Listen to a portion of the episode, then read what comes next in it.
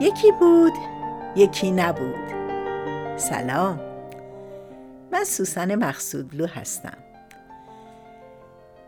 دوست دارم سخنم و با قسمتی از گلستان سعدی شروع کنم. منت خدای را عز وجل که طاعتش موجب قربت است و به شکر اندرش مزید نعمت.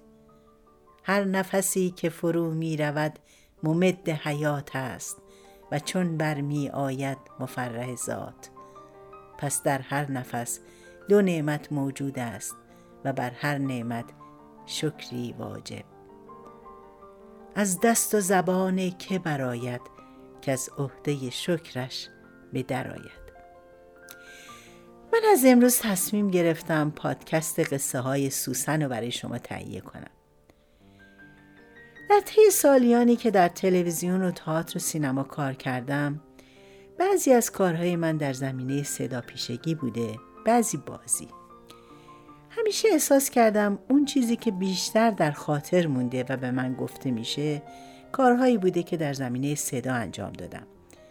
مثل هادی و هدا که من صدای عروسک هدا بودم یا شاپرک خانوم کار زیبایی بیژن مفید که من نقش شاپرک خانوم رو داشتم. یا بازی من در قطار ابدی که نقش نن شهرزاده قصه گو رو بازی می کردم.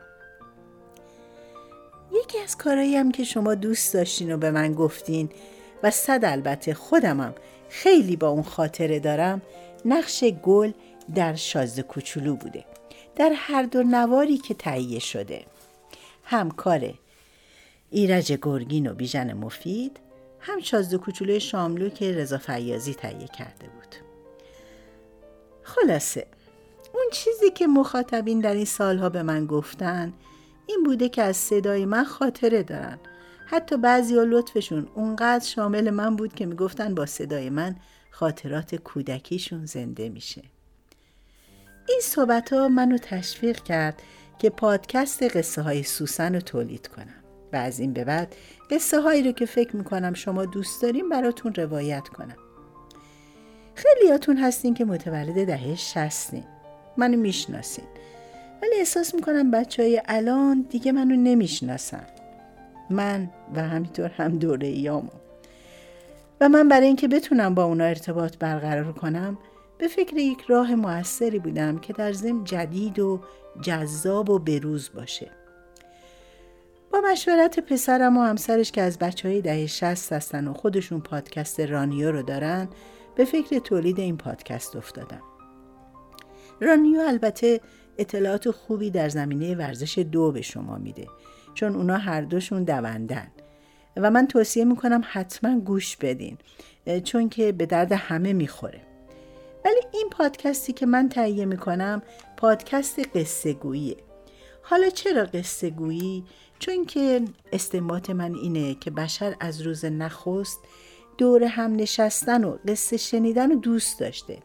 حتی اگه شما دقت کرده باشین همیشه ما از تئاتر یا فیلمی خوشمون میاد و تو ذهنمون میمونه که حتما یه قصه ای داشته باشه. قصه های سوسن برای کودک درون شما و فرزند دلمندتونه من خیلی خوشحال میشم با من ارتباط برقرار کنین. هایی که دوست دارین یا کوچولوهاتون دوست دارم به من معرفی کنین تا من روایت کنم. قصه هایی که برگرفته از فرهنگ غنی ایرانه. فرهنگ کهن این سرزمین. متلها مسلها و هر چیزی که متعلق به فولکلور خودمونه.